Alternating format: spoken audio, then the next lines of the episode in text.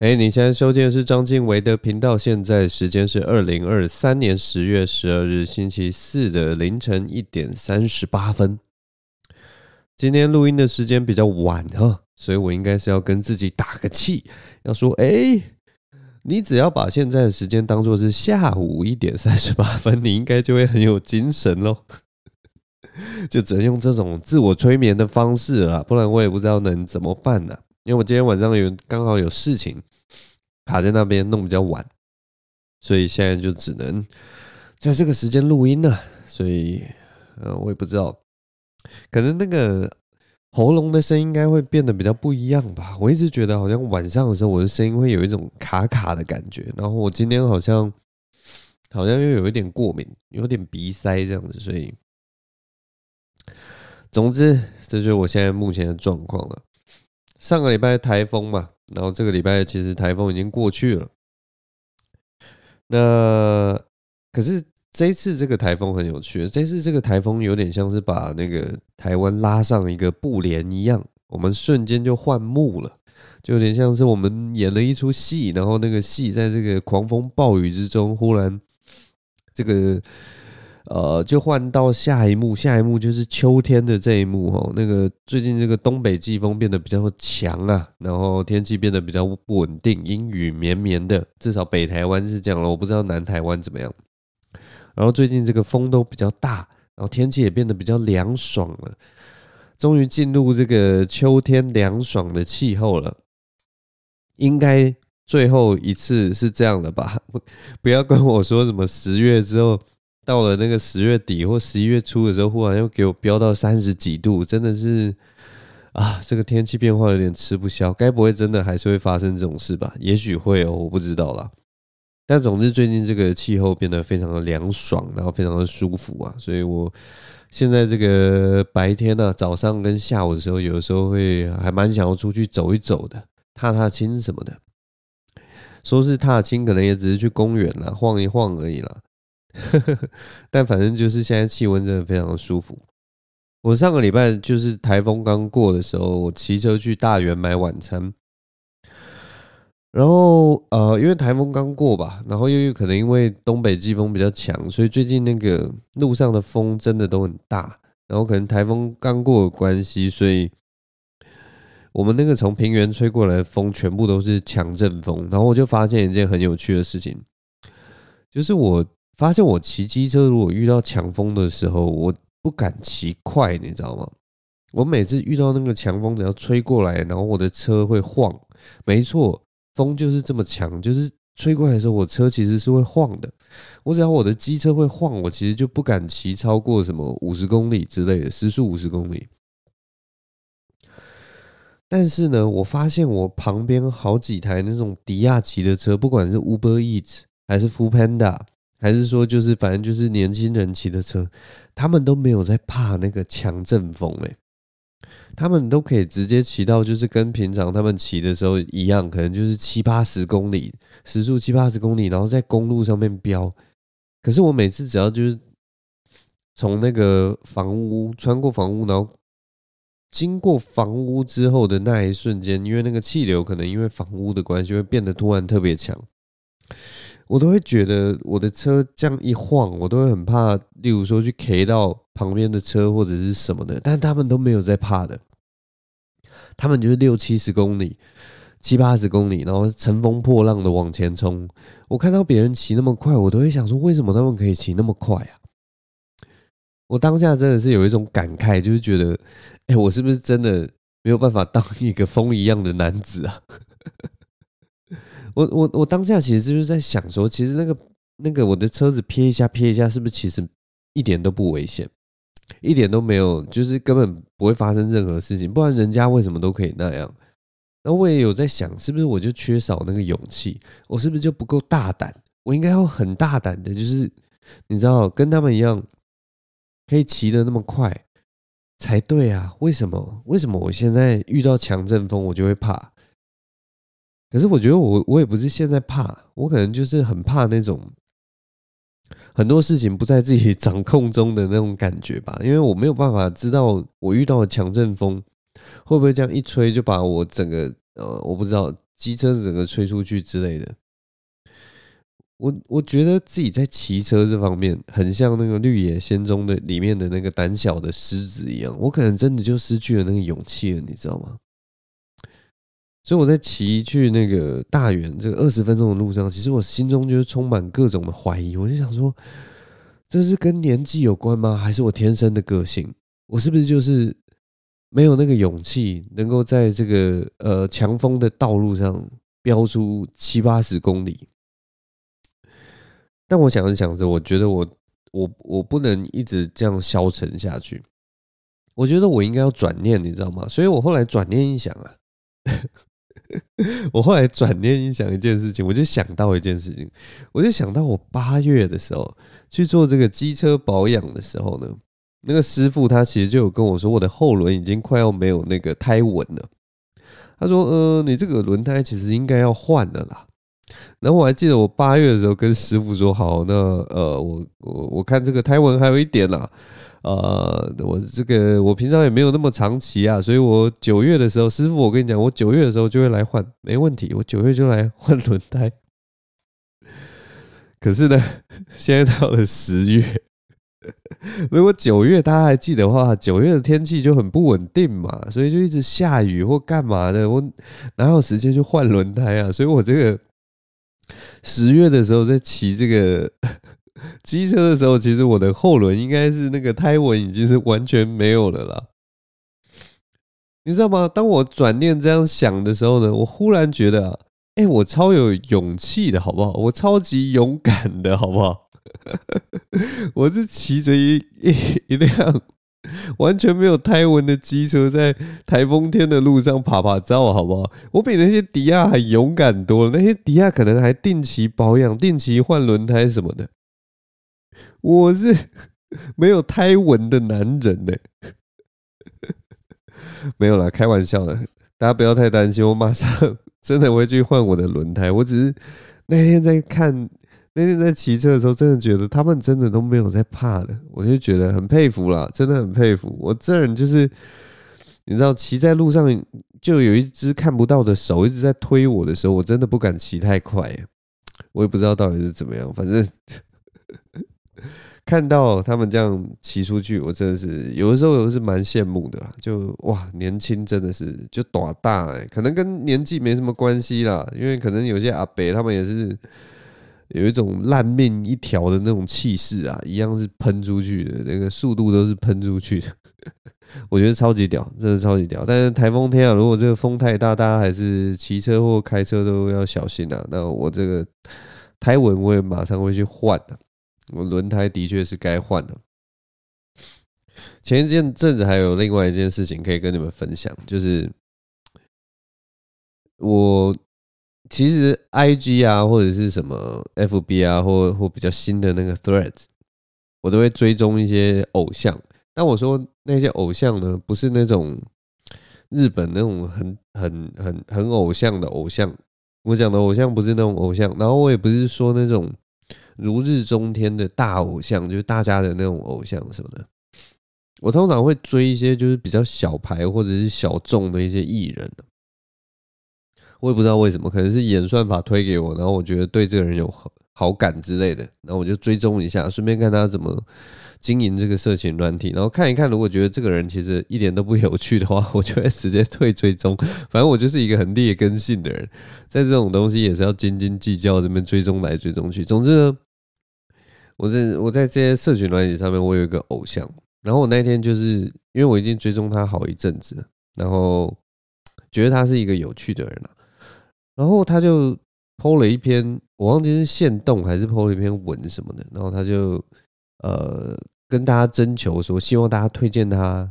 好的作品，因为他可能需要创作还是什么，他需要灵感，或者他好像写说他心情需要振奋一下，所以希望大家可以推荐他，不管是音乐啊、电影啊，还是最近的展览啊，或者是说好的餐厅啊或什么的，他希望能够借由这个分享，然后他希望能够振奋起来，然后他希望能够感到新鲜感，因为他可能就是最近有缺乏新鲜感，所以他有的时候需要这个突破这个同温层，然后接触一下其他人所推荐的东西。然后你知道吗？身为一个他的小粉丝，这个追踪他好一阵子的小粉丝，我还是有那种就是哇，这个是一生一次的这个机会啊，这个是我跟偶像啊，我心目中偶像可以交流一生一世的机会啊，也许错过了这一次，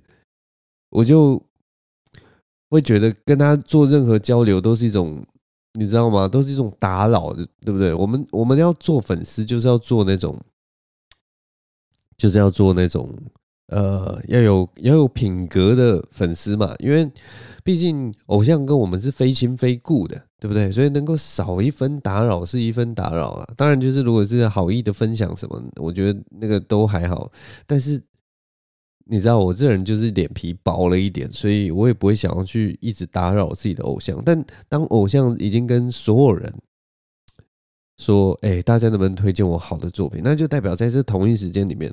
可能会有几百个人或者上千个人会回答他，那我其实就可以隐身在这个几百人或上千人里面，小小的跟这个偶像做互动。但你知道吗？当粉丝能够跟偶像互动的时候粉丝又很奇怪，你又想要就是有一点出类拔萃一点，你又想要跟他分享，就是那种打到他心坎，觉得说天哪，你推荐我这个东西真的太棒了吧。我就是有这样的心情，就是有点像是当大家都没有写卡片，然后你给偶像跟偶像互动的时候，你就要写那一张卡片，让他留下一点点印象，也许不是那么大的印象，但是总之就是你希望他能够留下印象所以我就开始，他说他想要看好的作品嘛，所以我就开始列，我分了3个种类。就第一个种类是我很喜欢的东西，那大家知道像我这种人喜欢的东西就超级奇怪，超级偏门，超级也可能没有超级啦，但是就是一般人可能会觉得不好看或者很奇怪的东西。对，我先列的这个就是我自己喜欢的东西，然后我再列的那个大众喜欢的东西。就大众喜欢的东西就是大部分神作，所有人看的都会觉得哦超级好看什么，然后我就再列了这个大家喜欢的东西。最后呢，除了我喜欢大众喜欢之外，我再列了一个就是公认的杰作，就是大家都觉得这就是一个大作，这就是一个神作，这是所有人都觉得说他在艺术上或者是说在任何方面他就是一个划时代的作品。最后我就从这3个圈圈里面，然后去找到那个之间的交集，然后我最后就是选出了一个我觉得绝对不会错的一个作品然后我就推荐给我的偶像。然后我那天就是抱持着一个忐忑的心情，又很兴奋的心情。我从早上，我忘记什么时候推荐给他，应该是什么半夜几点吧，或者是说是早上的时间，因为我就早上赶快想一想，然后推荐给他。我那一天就一直看讯息，想说他读了没有，他读了没有。然后因为他大概也知道他可能是那种创作型的人，所以他可能中午以后才会醒来，所以早上基本上我就想说啊，他应该还没看，他应该还没看。结果后来在下午的时候，他就回了我讯息，他告诉我说，那个作品其实他已经看过了。啊，真的是。不过他说他就是那种很温柔的人，你知道吗？他说啊，这个作品我看过，然后我也很喜欢，然后我觉得我可以再看一次，没问题。然后谢谢你这样，他就很青春洋溢的跟我分享了这几句话。但是你知道吗？我看到那个他回的讯息的时候，我心里真的是一片荒漠啊！我好像面对着一片荒漠，你知道吗？我的全部的期望全部都崩解，我面前的世界变成一片的黑白。我就想说啊，天哪，我怎么会推荐他这么的庸俗的东西？我完全没有办法帮他增加任何的新鲜感，你知道吗？我当下其实又有点后悔，我在想说我应该推荐他一些就是真的超级偏门的东西，超级新鲜的东西，但是可能超级无聊的东西搞不好都还比较好。为什么要打安全牌呢？我为什么要这么小剧场的想这么多呢？我就是讲我自己觉得超屌的东西给他什么，对不对？我就是跟他讲什么伯格曼、费里尼啊之类，虽然也是大师，但是或者讲一些那个首演之夜啊，那个电影，对不对？没有人看过啊。或者是我可能推荐音乐，就推荐那个简约主义的古典乐嘛 ，Philip Glass 这种东西，没有人在听的东西给他啊。为什么要推荐他一个这么简单的一个东西呢？结果他还看过了。你知道我为什么会这么懊悔吗？因为对我来讲，如果再推荐更多东西或什么，都是一种打扰了。因为就觉得哦，我推荐一个你已经看过，那我再推荐你几个好了，然后就是这样，然后偶像应该就会觉得，哎，这个人为什么要这样，很烦呢、欸？这种感觉你知道吗？我不想要让他觉得这么烦，我不想要让他，所以他就是一个一生一次的交流机会。然后我只有一个 one shot， 我试过这一次以后，他回我之后，我就不能再打扰他了。这就是我心里的感觉，你知道吗？我如果这个one shot 错过之后，就不能再打扰他了。结果我就是错过了，我没有能在他心里面留下任何的痕迹啊。总而言之，这就是一生一次的交流机会，而我呢，就一生一次的搞砸了他。这就是我不知道，这大概就是我的那个 one shot， 然后我就 fail， 我就失败了，无法把握住这个一生一次的机会，大概就是这样啦。这个就是人生的写照吧。好，我喝一下水。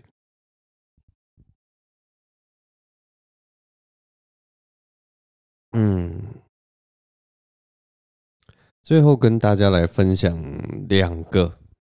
很有趣的这个家庭画面，都不是我的家庭啊，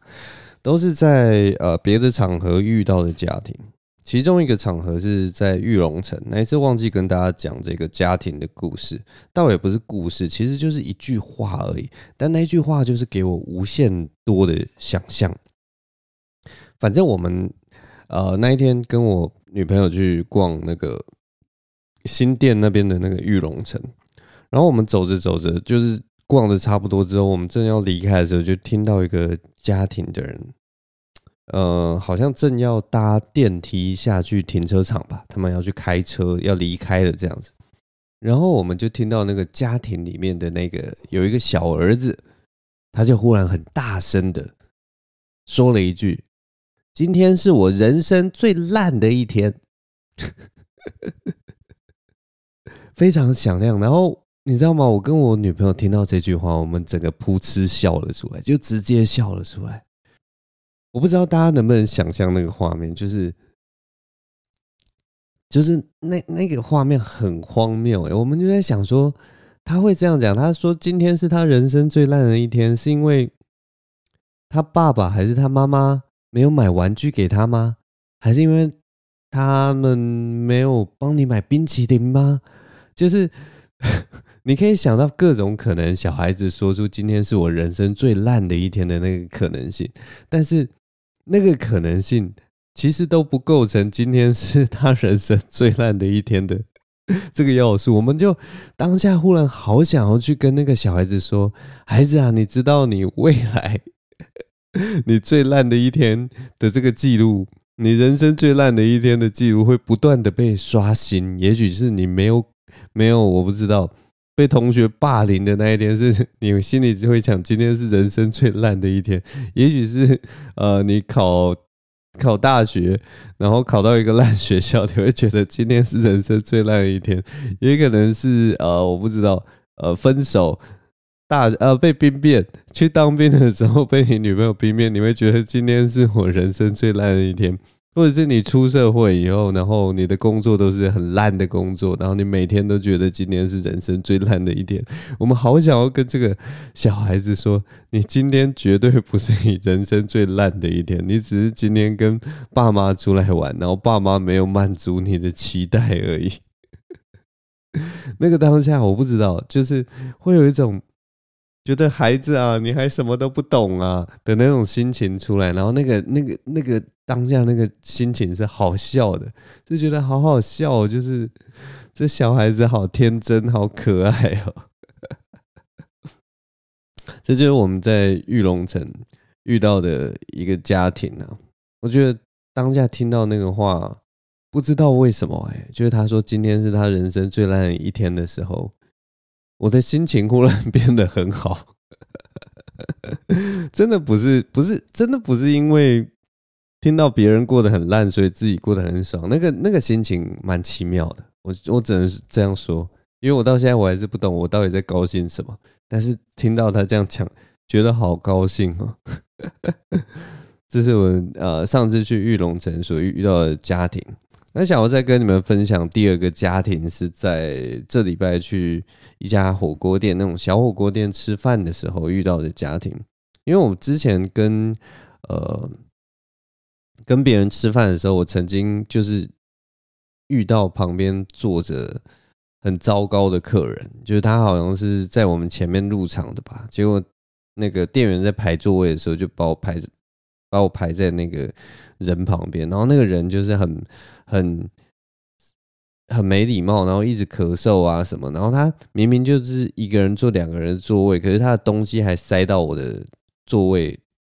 就是我跟他是坐在长椅上面，然后他其实就是他也没有想要把东西放到另一边，他就直接把那个他的背包塞到我这边，然后其实有稍微占用到，有越过那个我用餐的那条线，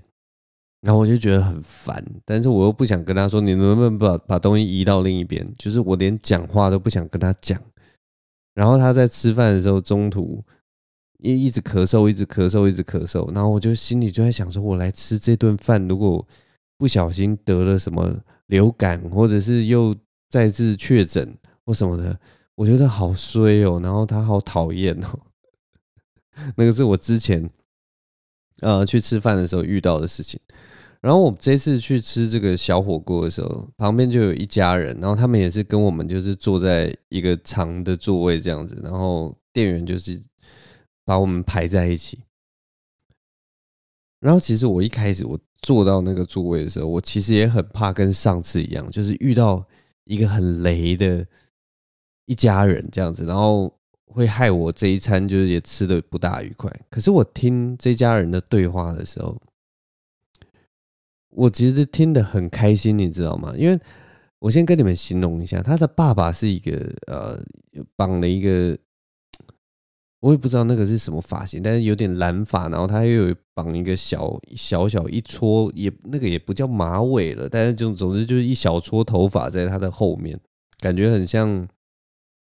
谁的发型啊，我也不知道那个是谁。然后他手臂上，他的爸爸手臂上都是刺青，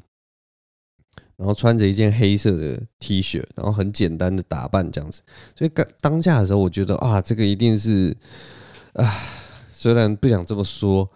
但真的一定可能就是什么8+9或什么的，所以等一下也许吃饭的时候就是会很粗鲁啊或干嘛的。结果你们知道吗，我整个觉得就是